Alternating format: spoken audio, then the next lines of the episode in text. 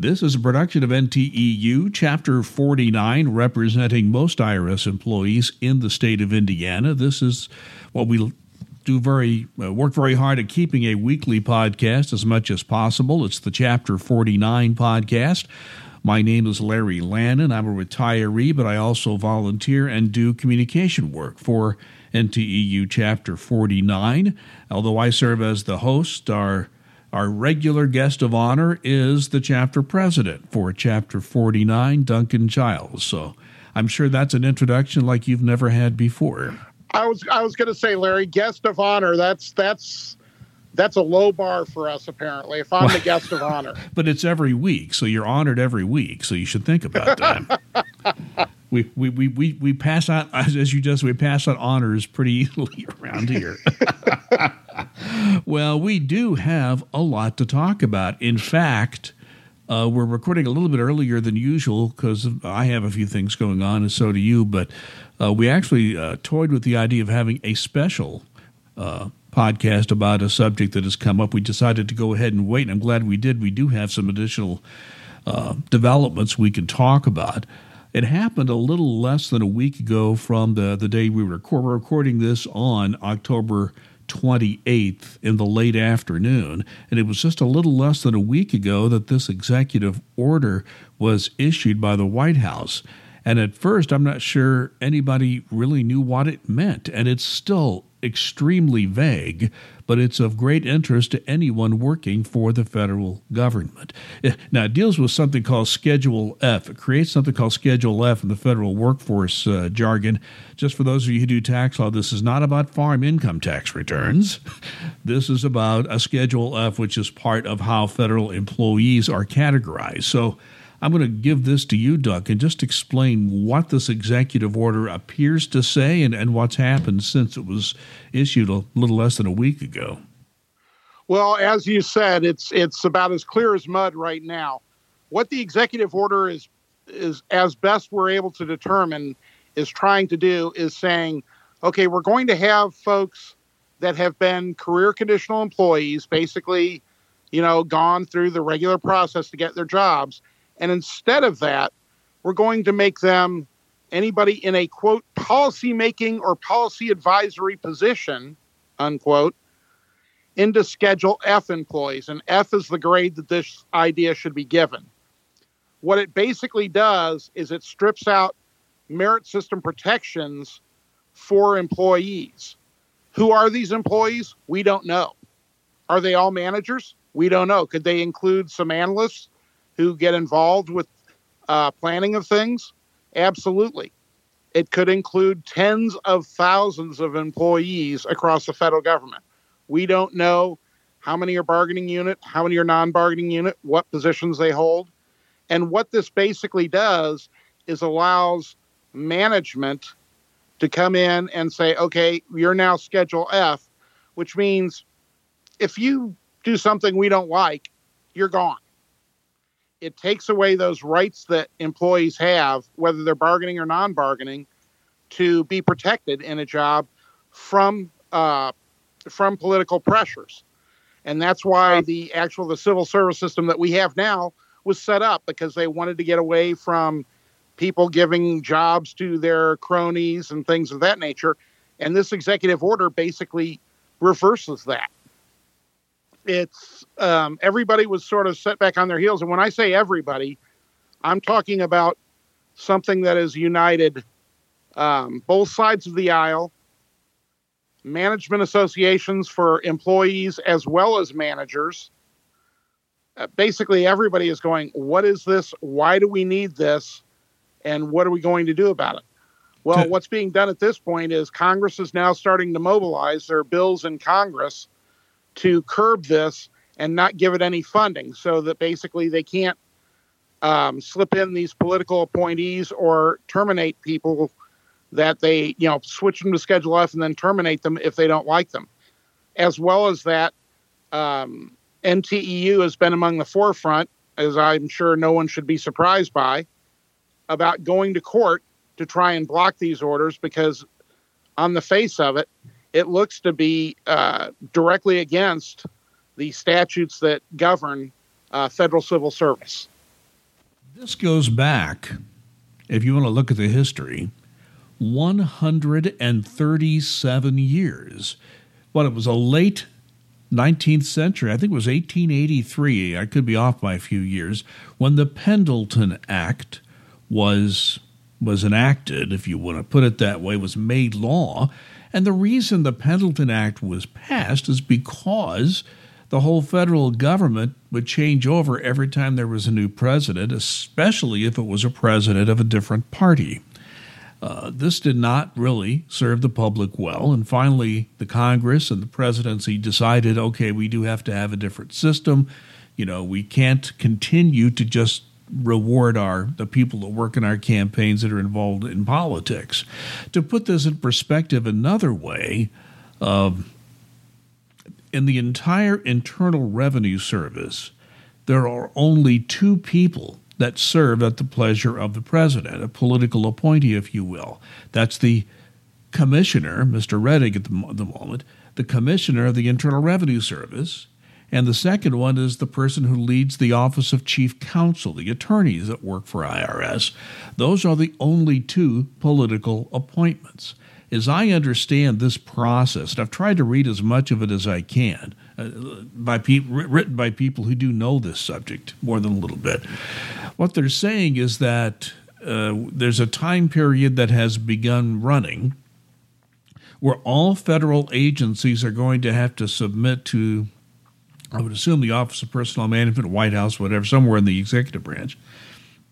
The jobs they think are now what you just described, policy making, would be in this new Schedule F. And nobody knows what that's going to be like and what pressure the agencies will be under to expand that list. One other thing I want to mention, I want to get your reaction to the, what I just said, and one more thing that I, I would like to say. There has been uh, something that has gone on for a number of years in, in, federal employment. It's called burrowing. And what does that mean? Burrowing is where you find somebody who's like you, the president, let's say, politically, you get that person into the federal civil service and burrow them in. So they're they're there after you, the president, might leave office. Uh, what's really worrying people is that what could happen here is we could have tens of thousands of employees who all of a sudden are in this new Schedule F. Uh, they're they're let go because they're Schedule F, and tens of thousands of people are burrowed in. Doesn't matter who the president is or the party.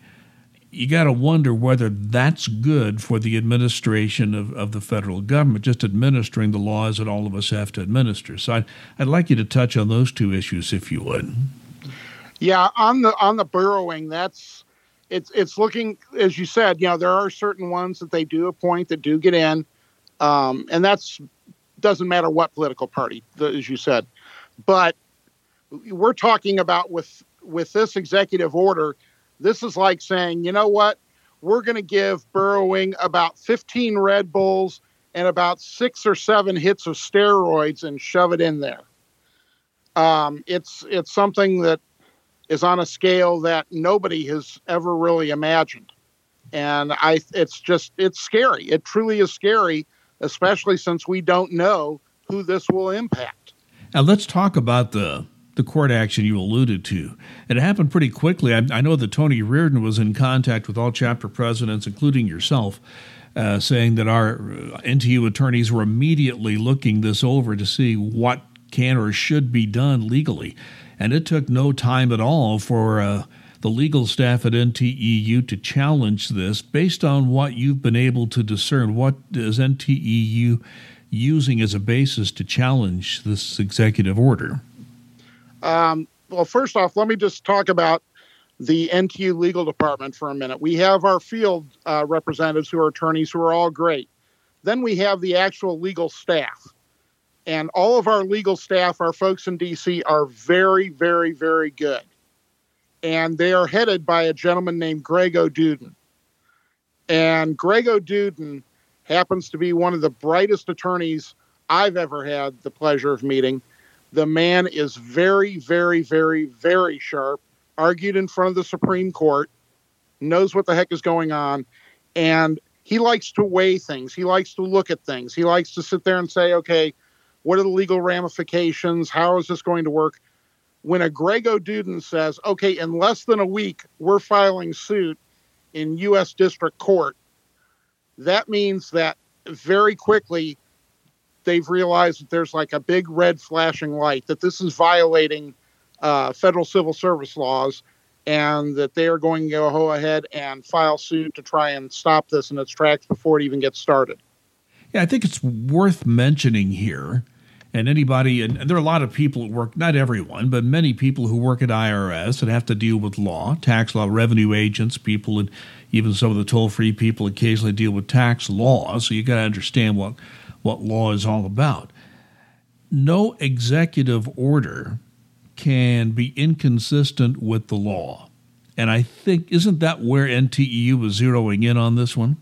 Exactly so. Yeah, it, because there are clearly some violations of even the Pendleton Act, which again goes to back 137 years, that a decision was made to change that. I, I uh, like to tell this. I just wrote a, a commentary on my own little personal blog the other day uh, about my experience getting my driver's license in Indiana in 1967, because at that time the entire Bureau of Motor Vehicles, every employee was a political appointee.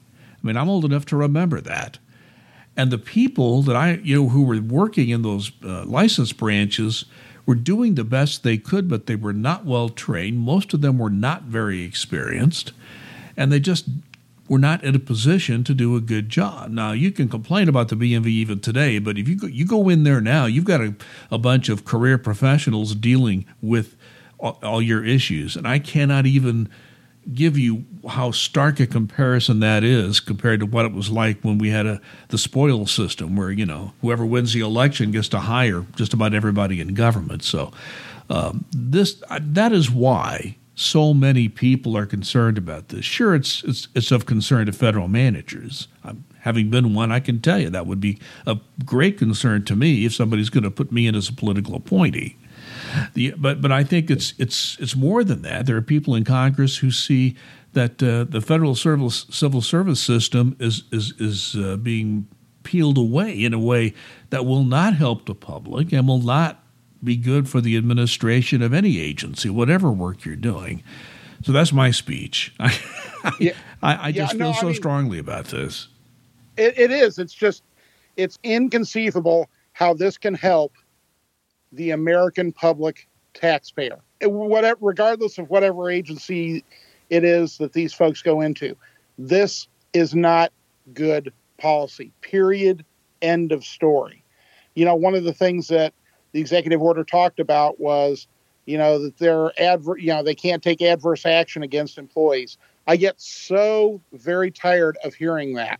It doesn't matter whether you're bargaining unit or non-bargaining unit. It doesn't matter what agency you're at. It's going to depend on the contract that you have uh, if you're bargaining unit or what the rules are if you're non-bargaining unit. But if everything is done properly and done correctly, people can and do get fired. But it's the fact that you have to do things correctly and saying, okay, it's too much work to do things correctly. So we want to put in who we want to put in because they agree with us politically, regardless of the fact of whether they'd be a good fit with this or know the job. I can remember. Just I was insane. I, was at a legislative conference years ago, and when you go to these, you're normally dealing with the staff of the congressman or the senator. You rarely, sometimes you get a chance to meet with them, but they're busy and they just don't have the time. But if they're able, they will usually spend a little time with you. When Todd Young was a member of Congress, before he was elected to the Senate, about halfway through my meeting with his staff, he slipped in and, and we talked. And we talked extensively about this whole idea of you know federal employees cannot be fired. I said, yes, they can, Congressman. I'm, I've been I've had a front row seat to that. He said, where's the data? I said, the data can be hard to come by because so often people simply resign rather than going through the process and it's very difficult to document. There's some data MSPB, is uh, Merit Systems Protection Board, has put together, but it's it's very difficult to get reliable data on this. But you know, the people who are working in the system, the system, such as yourself and myself as a union official, myself as a management official, people can and are fired, can be fired, and are fired, and uh, they have uh, appeal rights and they have the right to be represented, but that doesn't mean they're going to keep their job. End of speech. And again, that's absolutely correct. And like I say, there's there's no excuse for saying, well, you can't fire somebody or you can't fire a poor performer. You absolutely can. You document it correctly. You take the steps that are needed. You you properly counsel somebody. You try and give them the help they need. And sometimes a job is not a good fit for a person. That's just a fact. So you try and do what you can to help them, but sometimes it's not going to work and there's going to need to be a separation. And if it's done correctly, that's one thing. But to be able to do it wholesale, like this is talking about, with no real legal basis to do it by, is just wrong. Let me get a, to another angle of this. There's a federal group called the uh, the precise name of it is the Federal Salary Council. Sadly, it has not been very effective, except simply saying that federal employees are underpaid big time. Then they give the information, and unfortunately, the Salary Council has never functioned quite the way the law was said it was supposed to. Uh, but NTEU, I believe, is still on that council. Several, several uh, federal uh, groups are management groups, uh, employee unions, and so forth are part of that council, that uh, look the Federal Salary Council. But the man who has been the head of that council is a man by the name of Ron Sanders rings a bell for me because he was a top IRS management official when I was a union official and saw him uh, on teleconferences and, and saw you know dealt with his uh, with what his decisions and so forth. Ron Sanders has not been with IRS for years. I think he works at the university level now, but he was so upset. And this is a guy who was not terribly friendly for employees. Not in every case, but I wouldn't say generally he was the employee's friend. Okay, I'm just going to tell you that. But Mr. Sanders resigned his job as head of the Salary Council, saying that he believes this executive order is a very bad idea. Doesn't that speak volumes, Duncan? It certainly does. And I had dealt when I was a young chapter president, so we know that was many years ago. I had dealt a little bit with Ron Sanders, and I reached out and got some uh, some interesting comments from some old retired chapter president friends of mine that were going back and forth who had dealt with him more extensively than I had. And we were all just going, he, it, you were being very gracious when you said that he was not employee friendly. Um, Ron Sanders wasn't wasn't employee friendly whether you were bargaining unit or non-bargaining unit. It didn't really matter. He he wasn't he didn't like employees much. Period. When he was with the IRS, um, very early in my career, he ended up going to uh, a different agency, and then I believe he finally ended up at Department of Defense.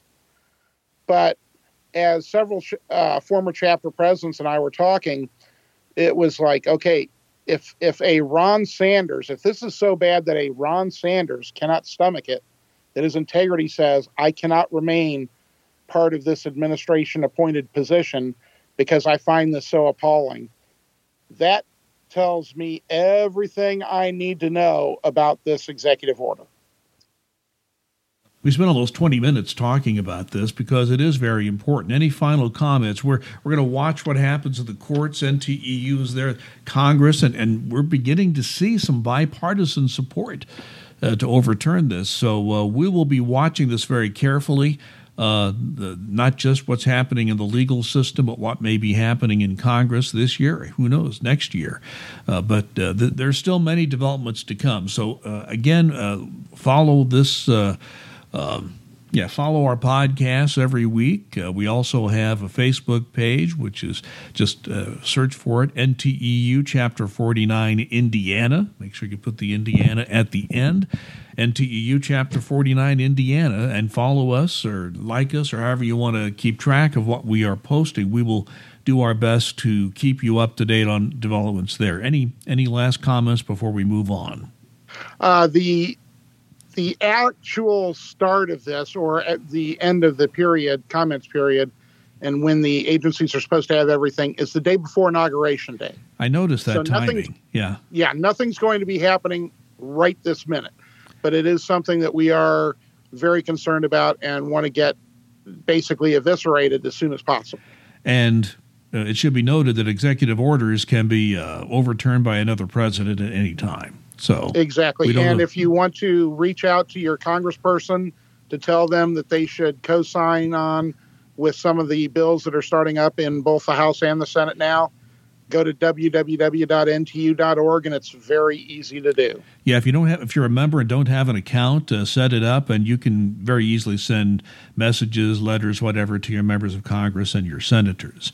Let's move on. We have some other court action. Uh, uh, there is um, there's been some recent rulings by the Federal Labor Relations Authority the FLRA, which is sort of the, the, the labor board for federal employees. Um, this has not been a friendly body in recent times for federal employees. NTE was gone to court over some things happening there. Tell us about that. Yeah, the FLRA is appointed by uh, each president. And so, depending upon which party is in power, sometimes the FLRA will swing employees' way, sometimes it'll swing management's way. That's expected. Um, you, when you've got pendulum swings, though, from these political appointees who are ignoring decades of prior FLRA rulings and case law, that's where it gets to be problematic. And that's where we're at now because the FLRA has made several decisions um, over the last couple of years that have really been the only thing that I can call it is trying to um, eviscerate federal employee unions and their right to represent employees. So it's it's affecting everyone in federal employ in federal employment, and NTEU has taken some of these issues to the federal court system because of the fact that, again, they're going against past precedent and federal uh, case law on these issues. And I think it's important because uh, these bodies are supposed to follow precedent with a C, precedent. And when they don't, you know, NTEU will hold their feet to the fire. We don't believe that the current body has been consistent with the legal precedents that have been set before it. Uh, so that uh, will continue on as long as FLRA continues to issue rulings that we feel are not consistent with the law and can impact your ability to uh, to have your own rights preserved as a federal employee. Another issue uh, IRS is only one agency that is represented by NTEU. Another agency that is represented by, by the union is the, the let me see if I can say this right the Patent Trademark Office called PTO. Um, there's been a recent arbitration uh, that has had a very interesting impact dealing with an executive order that uh, affected uh, PTO. Tell us what happened there. Yeah. And again, the uh, Patent and Trademark Office, as you said, the PTO is one of the many agencies that NTEU represents. IRS is the largest, followed by uh, Customs and Border Protection. Um, we're the two largest, but there are a dozen or so more other agencies, including PTO and PTO filed a grievance um, against the executive orders, some executive orders that were curbing official time, which is the time we get to represent employees, and the prohibition on bargaining over permissive topics um, that are things that you know we bring up and talk about in our contracts that are allowed by law.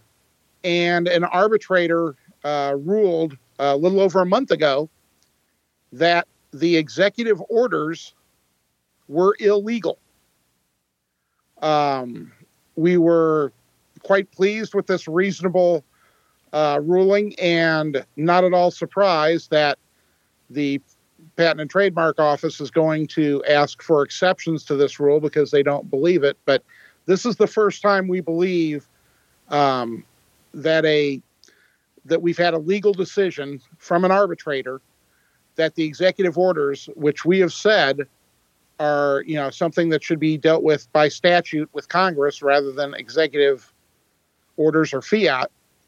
This is the first time that we've had on record that a legal authority has said these are not correct and they should not be done. And basically, this arbitrator rolled back um, the Patent and Trademark Office's attempt to unilaterally implement what they wanted to do based on the executive orders.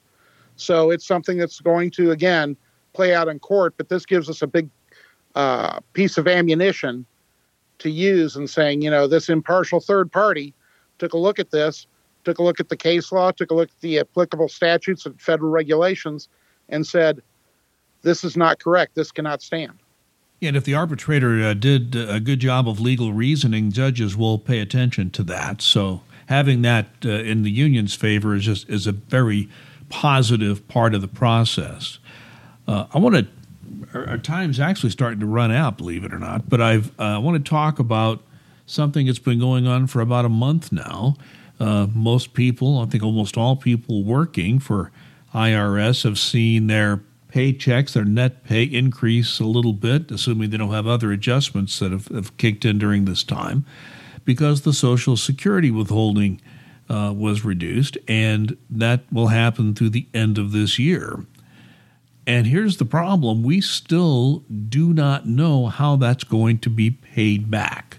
So once again, your recommendation has been is to hold that money in a savings account or someplace we can get to it right away. We don't know if you're going to have to pay this back right away or if it'll be withheld over time next year. Nobody knows the answer to that question, which I find curious at this point in the process. Yeah, how would you like to take a loan out? And they say, Great, you've got the loan. And you say, What are the repayment terms? Is it going to be a balloon payment? Is it going to be an installment of payment? How is this going to be done? We'll tell you later. We are a month into this and they still have not come up.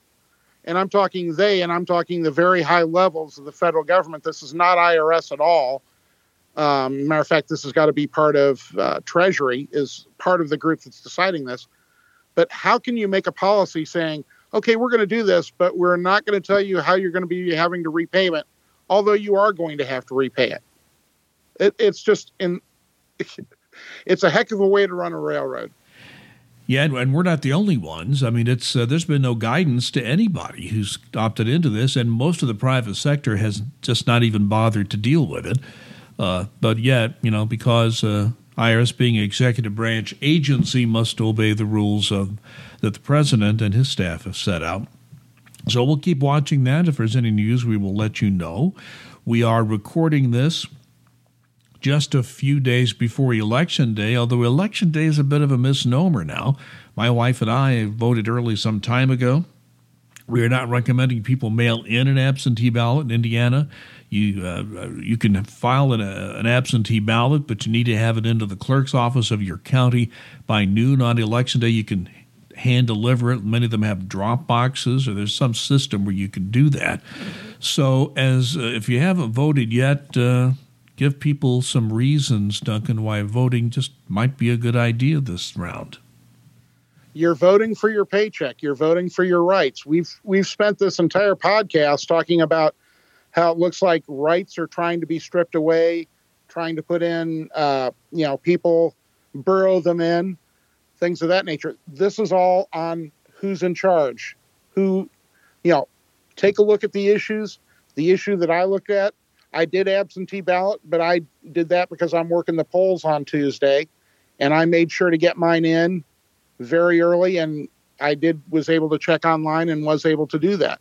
So it's I can't emphasize enough the importance of getting out and voting.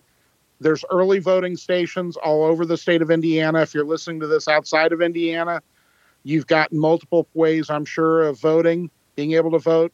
Whether you're still able to vote by mail, if so, do it now. Early voting, take advantage of it if you can, or last resort, make sure that you get that vote in and vote on election day. Well, Duncan, I won't uh, end the podcast without mentioning this. You and I have allegiances to different baseball teams, but it's been what? Is it 32 years since the Dodgers have won the World Series?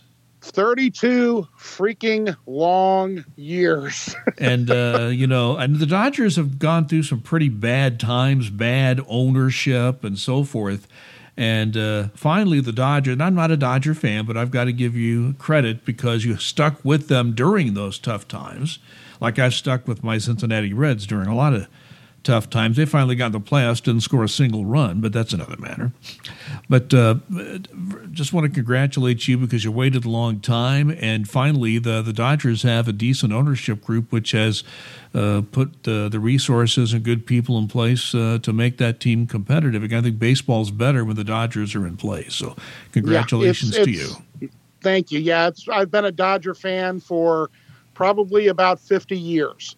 So I'm I was very very happy to uh, to see them pull that out last night and win the series. So that uh, that'll take care of our podcast. Any final uh, parting shots before we wrap this up, Duncan?